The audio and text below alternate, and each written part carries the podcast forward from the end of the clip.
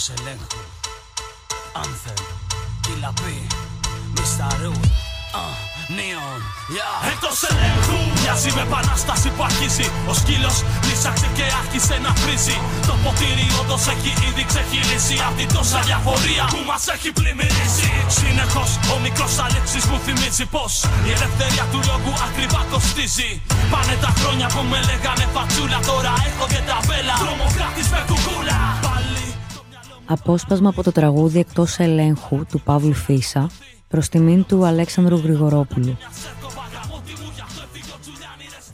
15 χρόνια συμπληρώνονται σήμερα από τη δολοφονία του Αλέξη Γρηγορόπουλου. Τι συνέβη το τραγικό βράδυ, τι ακολούθησε τις ημέρες εκείνες και τι έχει μείνει σήμερα; Ακούτε το βήμα σήμερα. Είμαι ο Γιάννης Διαμαντής και είναι Τετάρτη 6 Δεκεμβρίου.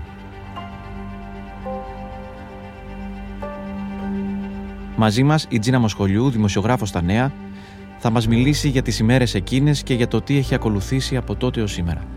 Τζίνα, σε ευχαριστούμε πολύ που είσαι εδώ. Εγώ ευχαριστώ. Τότε ήσουν δημοσιογράφος στο ραδιοφωνικό σταθμό 984. Παρακολούθησες από κοντά τα γεγονότα, αλλά να το πιάσουμε λίγο πριν την εξέγερση, γιατί αυτό που ακολούθησε ήταν μια εξέγερση, να δούμε λίγο το χρονικό της δολοφονίας του Αλέξη Γρηγορόπουλου εκείνο το βράδυ. Ο Αλέξανδρος ήταν στα εξάρχεια με μια παρέα φίλων.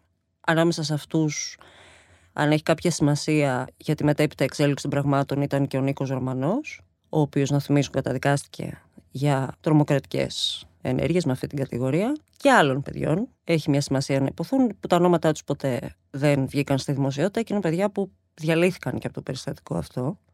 Ήταν λοιπόν στα εξάρχεια με αυτή την παρέα και μετά από εκεί και πέρα αρχίζουν οι διάφορες εκδοχές του περιστατικού. Νομίζω ότι πλέον είναι πολύ ξεκάθαρο για όλους μας τι έχει συμβεί. Πέρασε ένα περιπολικό μέσα στο οποίο επέβαιναν δύο ειδικοί φρουροί. Κάποια παρέα, κάποιος από εκεί, γιατί ήταν σε ένα σημείο με πολύ κόσμο, έτσι. Πέταξαν κάποιο μπουκάλι στο περιπολικό και αυτό που έχει ιδιαίτερη σημασία είναι ότι έφυγε το περιπολικό και κατόπιν επέστρεψαν πεζοί οι δύο επιβαίνοντες, οι ειδικοί φρουροί και ο Κορκονέας πυροβόλησε τον Αλέξανδρο. Αυτό ακριβώς το στοιχείο, το ότι πέφτει το μπουκάλι, φεύγει το περιπολικο σταματούν και γυρνούν πεζοί, κάνει και ξεκάθαρο ότι δεν υπάρχει καμία ψυχική ορμή, είναι κάτι που έχει γίνει με απόλυτη λογική. Έτσι ακριβώς. Δεν πυροβόλησε κάποιος μέσα από περιπολικό, έφυγε το περιπολικό, επέστρεψαν πεζοί. Ήταν πάρα πολύ συγκεκριμένες οι κινήσεις. Γιατί ο, ο αστυνομικός Επαμινώνδα Κορκονέας πυροβολεί τον 15χρονο Αλέξη Γρηγορόπουλο, τι τον κάνει να σημαδεύσει προς τα εκεί; Κατά τη δική του εκδοχή των πραγμάτων, έχει δεχτεί επίθεση. Για τους αυτόπτες μάρτυρες, είναι ένας άνθρωπος ο οποίος είναι οργισμένος και απλά πάει και ρίχνει στο ψαχνό. Τώρα, τι συμβαίνει με στο κεφάλι του, το ξέρει μόνο αυτός. Πάντως, ο ίδιος, εάν έχει κάποια αξία, να πούμε ότι σε μία από τις δίκες στη συνέχεια, γιατί δεν έγινε μόνο μία δίκη, ο ίδιος δηλώνει αμετανόητος για το περιστατικό. Και μία από τις ούτως ή άλλως υπερασπιστικές γραμμές, και λέω μία από, γιατί δεν είχε μόνο μία σε όλη την δικαστική πορεία της υπόθεσης, δεν υπήρχε ούτε μόνο ένας δικηγόρος κλπ. Είναι ότι αυτός δεν είχε σκοπό να ρίξει προς τα παιδιά, αλλά ότι η σφαίρα εξωστρακίστηκε. Εντάξει, τώρα αυτό νομίζω ότι έχει λυθεί από την ιστορία, άλλα είναι τα άλυτα. Αλλά πραγματικά τώρα το τι συμβαίνει μέσα στην ψυχή του και μέσα στο κεφάλι του, νομίζω ότι δεν θα ήθελα και να το ξέρω. Ο Αλέξης Γρηγορόπουλος δέχεται τη σφαίρα, είναι στην καρδιά, είναι θανάσιμο το χτύπημα και πέφτει κάτω. Τι ακολουθεί στο στενό εκείνο των εξαρχείων αμέσως μετά; Υπάρχει μια πάρα πολύ μεγάλη, όπως καταλαβαίνετε, αναστάτωση με τα πολλά καλύτερα στενοφόρο που το μεταφέρει στον Ευαγγελισμό. Στον Ευαγγελισμό ουσιαστικά τα πράγματα είναι πολύ τυπικά και κρατάνε λίγες ώρες. Ουσιαστικά διαπιστώνεται ο θάνατος. Τώρα, τα παιδιά που ήταν μαζί του υπέστησαν ένα τεράστιο σοκ και τραύμα και λειτουργούν όπως περίπου φαντάζεστε 15 χρόνια τα οποία έχουν υποστεί ένα τεράστιο σοκ και τραύμα. Δηλαδή, εκείνη την ώρα αναρωτιούνται αν θα καλέσουν τους γονείς τους, κάποιοι το κάνουν, ποιος θα καλέσει τους γονείς του Αλέξη, ό,τι φαντάζεστε. Είναι τραγωδία και μάλιστα κάτι που δεν νομίζω ότι έχει ακουστεί κιόλας. Τουλάχιστον για ένα από τα παιδιά της παρέας αυτής, ήταν αδύνατο να μείνει στη χώρα. Οι γονείς του τον έστειλαν στο εξωτερικό. Για τον Νίκο Ρωμανό ξέρουμε ούτως ή άλλως όλο αυτό το τραύμα και όλη αυτή η κατάσταση που οδήγησε. Ο καθένας έχει πάρα πολλές θεωρίες για το πώς καταλήγει ένα παιδί να φτάσει να είναι στη φυλακή για ληστείες, τρομοκρατία κλπ. Αλλά νομίζω ότι πρέπει να κάνουμε μια παύση και λίγο να σκεφτούμε πώς ήταν για ένα 15χρονο να χάσει το φίλο του στα χέρια του μπροστά στα μάτια του από κάποιον φόραγε μια στολή που όλη του τη ζωή μαθαίνει ότι είναι αυτός στον οποίο θα απευθυνθεί για ό,τι του συμβεί κακό, έτσι. Από ποια στιγμή και μετά ξεκινούν οι διαμαρτυρίες πιο ομαδικά στα εξάρχεια και πόσο γρήγορα εξαπλούνται και σε άλλες πόλεις; Πότε έχουμε την διάσταση της εξέγερσης; Στα εξάρχεια ξεκινάνε διαμαρτυρίες από την πρώτη στιγμή, Γιάννη. Γιατί έχει πάρα πολύ κόσμο το περιστατικό. Έχει πολλούς αυτόπτες μάρτυρες. Η είδηση του περιστατικού σκάει αμέσως στο Indymedia.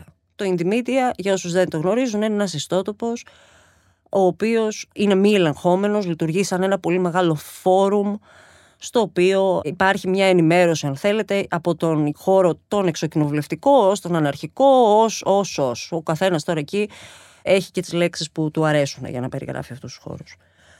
Εκεί λοιπόν, μέσα από το χώρο του συγκεκριμένου ιστότοπου, αρκεί από ανθρώπους οι οποίοι είναι αυτόπτες μάρτυρες, αρχικά βγαίνει η είδηση ότι παιδιά είμαι εξάρχεια και εδώ ακούμε αστυνομικό πυροβόλησε παιδί και αρχίζουν από κάτω και λένε ναι είμαι εκεί έγινε αυτό, ναι είμαι εκεί έγινε αυτό. Πάρα πολύ γρήγορα εκείνη την ώρα μέσα σε ένα thread, μία καταγραφή αν θέλετε του φόρουμ αυτού αρχίζουν και περιγράφουν το περιστατικό μάρτυρες.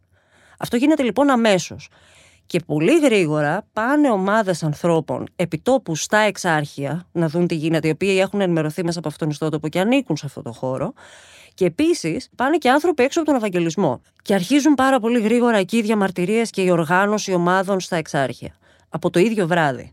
Άρα ξεκινάει η κινητοποίηση. Η οποία μετά τη δεύτερη μέρα και την τρίτη μέρα αρχίζει να γιγαντώνεται και να πλώνεται και σε άλλες ομάδες.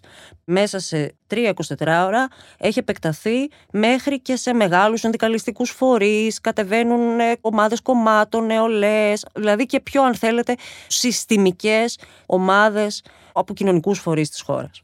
Η προσωπική σου εμπειρία, γιατί βρέθηκες σε εκείνες τις ημέρες στα Εξάρχεια, ποια είναι, πώς θα μας τη μετέφερες σήμερα; Ξέρεις, με αφορμή τη συζήτηση, άρχισα να ανατρέχω στα περιστατικά στο μυαλό μου γιατί έχουν περάσει και κάποια χρόνια ομολόγω από τότε που τα αφηγήθηκα τελευταία φορά και είναι ακριβώς όπως έχεις βιώσει ένα τραύμα. Όσοι μπορεί να έχουν βιώσει ένα τραύμα νομίζω ότι θα το καταλάβουν αυτό που λέω είναι σαν φλασιές που λέμε, σαν εικόνες και σκηνικά, στα οποία έχεις σχεδόν βγάλει τον εαυτό σου από μέσα και τα παίζεις στο κεφάλι σου σαν να είναι από ταινία.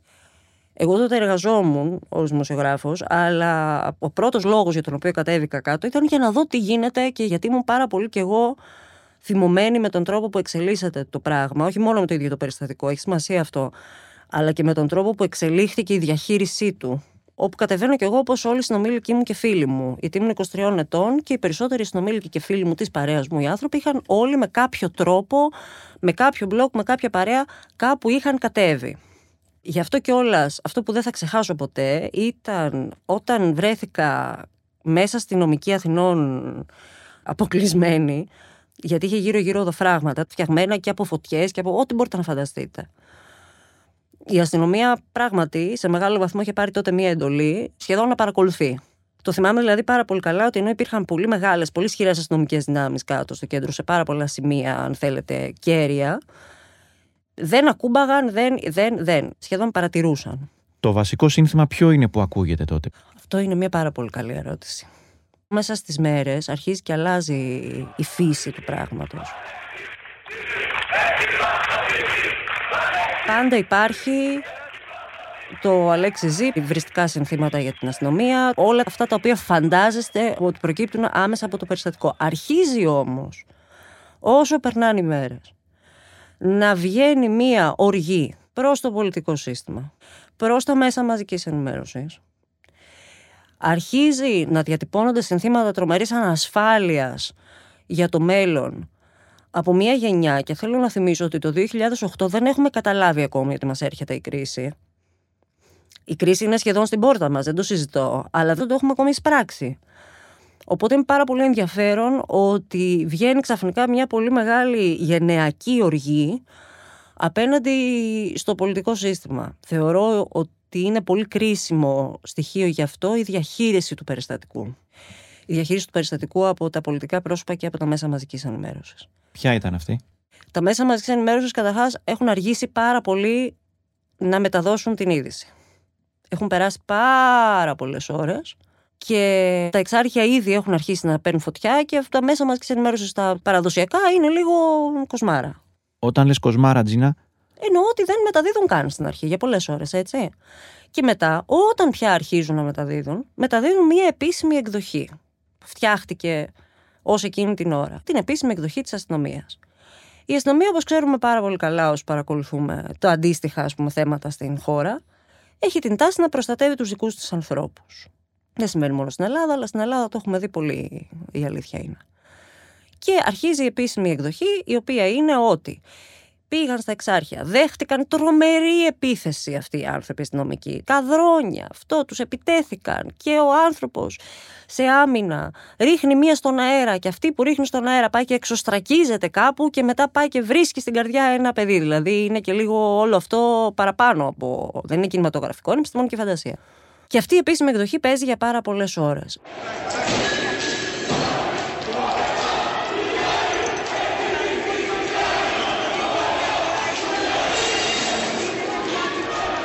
Μετά βγαίνει ένα βίντεο του περιστατικού το οποίο είναι παραποιημένο γιατί έχουν τοποθετηθεί μέσα στο βίντεο ήχοι εξέγερσης που μάλιστα μετά από χρόνια υπάρχει και η παραδοχή ότι αυτή η παραποίηση πράγματι συνέβη και συνέβη από ένα τεχνικό και δεν ήταν ευθύνη του καναλιού που τη μετέδωσε, αλλά ένας τεχνικός από μόνο του αποφάσισε να το κάνει λίγο πιο ωραίο, ας πούμε, το βίντεο. Όλο αυτό το πράγμα αρχίζει και δείχνει το εξής συμπέρασμα. Ότι όλοι αυτοί οι άνθρωποι που ήμασταν κάτω, και βάζω και τον εαυτό μου μέσα που είμαι δημοσιογράφος, έτσι.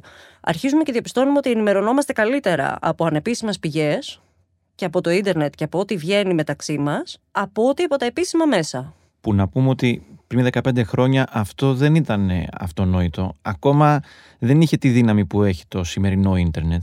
Έτσι ακριβώς. Εκεί ξεκινάει νομίζω και μια μεγάλη κρίση στη σχέση της συγκεκριμένης γενιάς με τα παραδοσιακά μέσα μαζικής ενημέρωσης. Και ακριβώς όσοι εργαζόμαστε σε παραδοσιακά μέσα μαζικής ενημέρωσης, νομίζω ότι πρέπει να το λέμε και να το θυμόμαστε, για να μας βοηθάει να γινόμαστε καλύτεροι. Νομίζω ότι είναι ευθύνη μας. Θεωρώ ότι ήταν πολύ σημαντικό σημείο για την Ελλάδα, για την δικιά μας γενιά αυτό. Εκείνα το βράδυ και εκείνες οι μέρες πώς χειρίστηκαν το περιστατικό. Κρατάνε κάποιες μέρες οι διαδηλώσεις, τα επεισόδια, οι διαμαρτυρίες σε όλες τις πόλεις της Ελλάδας. Πότε αυτό αρχίζει και σβήνει σιγά σιγά; Κρατάει σχεδόν ένα δεκαήμερο σίγουρα. Και αρχίζει και φθήνει, αλλά σταδιακά. Σβήνει όχι απότομα. Θεωρώ η κρίση εμπιστοσύνης, αυτό που σας λέω, ακόμη και αν δεν το τοποθετείς, θεωρώ ότι δεν έχει σβήσει ακόμη. Αλλά ναι, κράτησε πάρα πολλές μέρες. Νομίζω εντάξει, μετά μεσολάβησαν οι γιορτές και οι οικογενειακέ μαζόξει που κάπως τους ανθρώπους πάντα τους μαλακώνουν. Λίγο αν και θυμόμαστε και το δέντρο να έχει πάρει φωτιά, τα θυμόμαστε όλα αυτά. Το δέντρο στο Σύνταγμα. Ακριβώς, το φυγνιάτικο δέντρο στην πλατεία Συντάγματος. Όπου και αυτό προκάλεσε, αν θέλετε, αναζωπήρωση της κόντρας, διότι πλέον αρχίζει και ένα κομμάτι της κοινωνίας να αντιδράει σε αυτό. Ένα άλλο κομμάτι της κοινωνίας αρχίζει να αντιδράει και στο γιατί δεν κάνει τίποτα η αστυνομία και στα μαγαζιά που έσπασαν, γιατί πράγματι όλο αυτό κόστησε και σε περιουσίες κάποιων ανθρώπων. Α το αναγνωρίσουμε. Και υπάρχουν αντιδράσεις πια πολύ έντονες. Ο μεγάλος αρνητικός πρωταγωνιστής είναι ο δολοφόνος Επαμινώντα Κορκονέας. Πού βρισκόμαστε τώρα σε σχέση με την υπόθεση Κορκονέα; Ο Κορκονέας να πούμε ότι αποφυλακίστηκε επειδή του αναγνωρίστηκε το ελαφρυντικό του πρώτερου έντιμου βίου.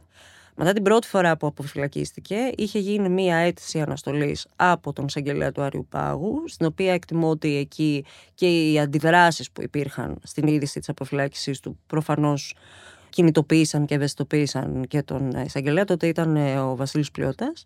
Και μετά, παρόλα αυτά, και στο δεύτερο βαθμό, όταν εξετάστηκε και αυτό, συνέχισαν να το αναγνωρίζουν το ελαφρυντικό. Οπότε ξανά αποφυλακίστηκε, βρίσκεται εκτός και οι συνήγοροι της οικογένειας του Αλέξανδρου Γρηγορόπουλου, ο Νίκος Κωνσταντόπουλος και η Ζωή Κωνσταντοπούλου έχουν καταθέσει μία αίτηση αναστολής προκειμένου να πάψει να τον αναγνωρίζεται το ελαφρυντικό του πρώτερου έντιμου βίου και άρα να μην υπάρχει πια αυτό το στοιχείο το οποίο τον κρατά εκτός φυλακής. Διότι ο Κορκονέας είναι εκτός φυλακής ακριβώς επειδή του έχει αναγνωριστεί αυτό το στοιχείο. Και μάλιστα παρότι ο ίδιος έχει δηλώσει αμετανόητος για αυτό που έχει συμβεί με την εκδοχή που δίνει αυτός στα πράγματα όπως λέγαμε και νωρίτερα. Εκεί υπήρξαν μάλιστα και διαφωνήσει και το, μέσα στο δικαστήριο. Έχει σημασία να πούμε ότι η προτάσεις των εισαγγελέων σχεδόν πάντοτε ήταν να μην το αναγνωρίζετε. Το στοιχείο του πρώτερου έντιμου βίου, προκειμένου κιόλας να μην εκτίσει μια ποινή τόσο γρήγορα που ουσιαστικά δεν ήταν τίποτα. Έμεινε ελάχιστα χρόνια στη φυλακή. Τζίνα, έχουν περάσει 15 χρόνια από το Δεκέμβριο του 2008. Όπως πολύ σωστά προανέφερες, εκείνη την εποχή δεν είχε αντιληφθεί η ελληνική κοινωνία πού βρισκόταν, τι ερχόταν μπροστά. Δεν είχαμε αγανακτισμένους, δεν είχαμε πλατεία συντάγματος, δεν είχαμε διαδηλώσεις. Οι εικοσάριδες οι τότε που εξεγέρθηκαν για τη δολοφονία του Γρηγορόπουλου σήμερα είναι 35 Θέλω την δική σου οπτική στο πώς εξελίχθηκε όλο αυτό το ρεύμα τότε κατά του συστήματος, κατά της κυβέρνησης, κατά της αστυνομίας και της βίας, πού έχει οδηγήσει σήμερα. Σίγουρα υπήρχε μια μαγιά που είχε ξεκινήσει από το 2008. Νομίζω ότι σίγουρα εκεί υπήρξαν κάποιοι άνθρωποι που κινητοποιήθηκαν τότε. Για πάρα πολλούς, μέσα τους μπορεί να ηρέμησαν και να μην ξαναδιαδήλωσαν ποτέ.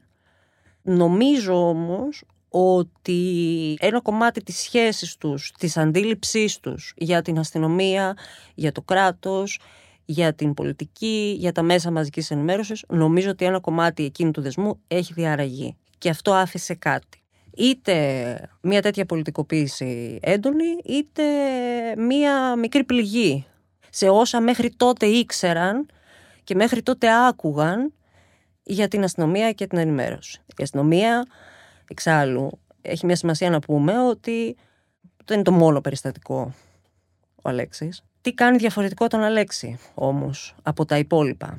Ακόμη και αυτά των τελευταίων ετών, τώρα θα το πω σκληρά και Εύχομαι να μην παρεξηγηθεί η διατύπωση, αλλά πρέπει καμιά φορά ορισμένα πράγματα να τα λέμε ομά. Επειδή ο Αλέξης Γρηγορόπουλο δεν ήταν ένα παιδί Ρωμά, σαν αυτά που συχνά βρίσκονται απέναντι σε σφαίρες που εξωστρακίζονται. Ήταν ένα παιδί με το οποίο μπορείς να ταυτιστείς πιο εύκολα, είναι πιο κοντά στη δικιά μας εικόνα. Στον συμμαθητή μας, στον ξάδερφό μας. Νομίζω ότι αυτή η διαφορά είναι ουσιώδης. Τζίνα Μοσχολιού, σε ευχαριστούμε πολύ. Εγώ. Είμαι ο Γιάννης Διαμαντής και κάθε μέρα σας παρουσιάζουμε ένα θέμα με τη βοήθεια των δημοσιογράφων του Βήματος και έμπειρων αναλυτών. Ευχαριστούμε που μας ακούσατε. Ακολουθήστε το Βήμα σήμερα στο Spotify ή στα Apple Podcast για να μην χάνετε κανένα επεισόδιο. Το σημερινό επεισόδιο επιμελήθηκε η Κατερίνα Μπακογιάννη. Δημοσιογραφική παραγωγή Έλενα Κούση με τη βοήθεια της Κατιάνας Καλιγέρου και της Σωτηρίας Δημητρίου. Ηχοληψία και τεχνική επεξεργασία ήχου Ηλέκτρα Σιθιανάκη Στέλιος Τριανταφύλου. Το βήμα σήμερα. Εξηγούμε τις ειδήσεις.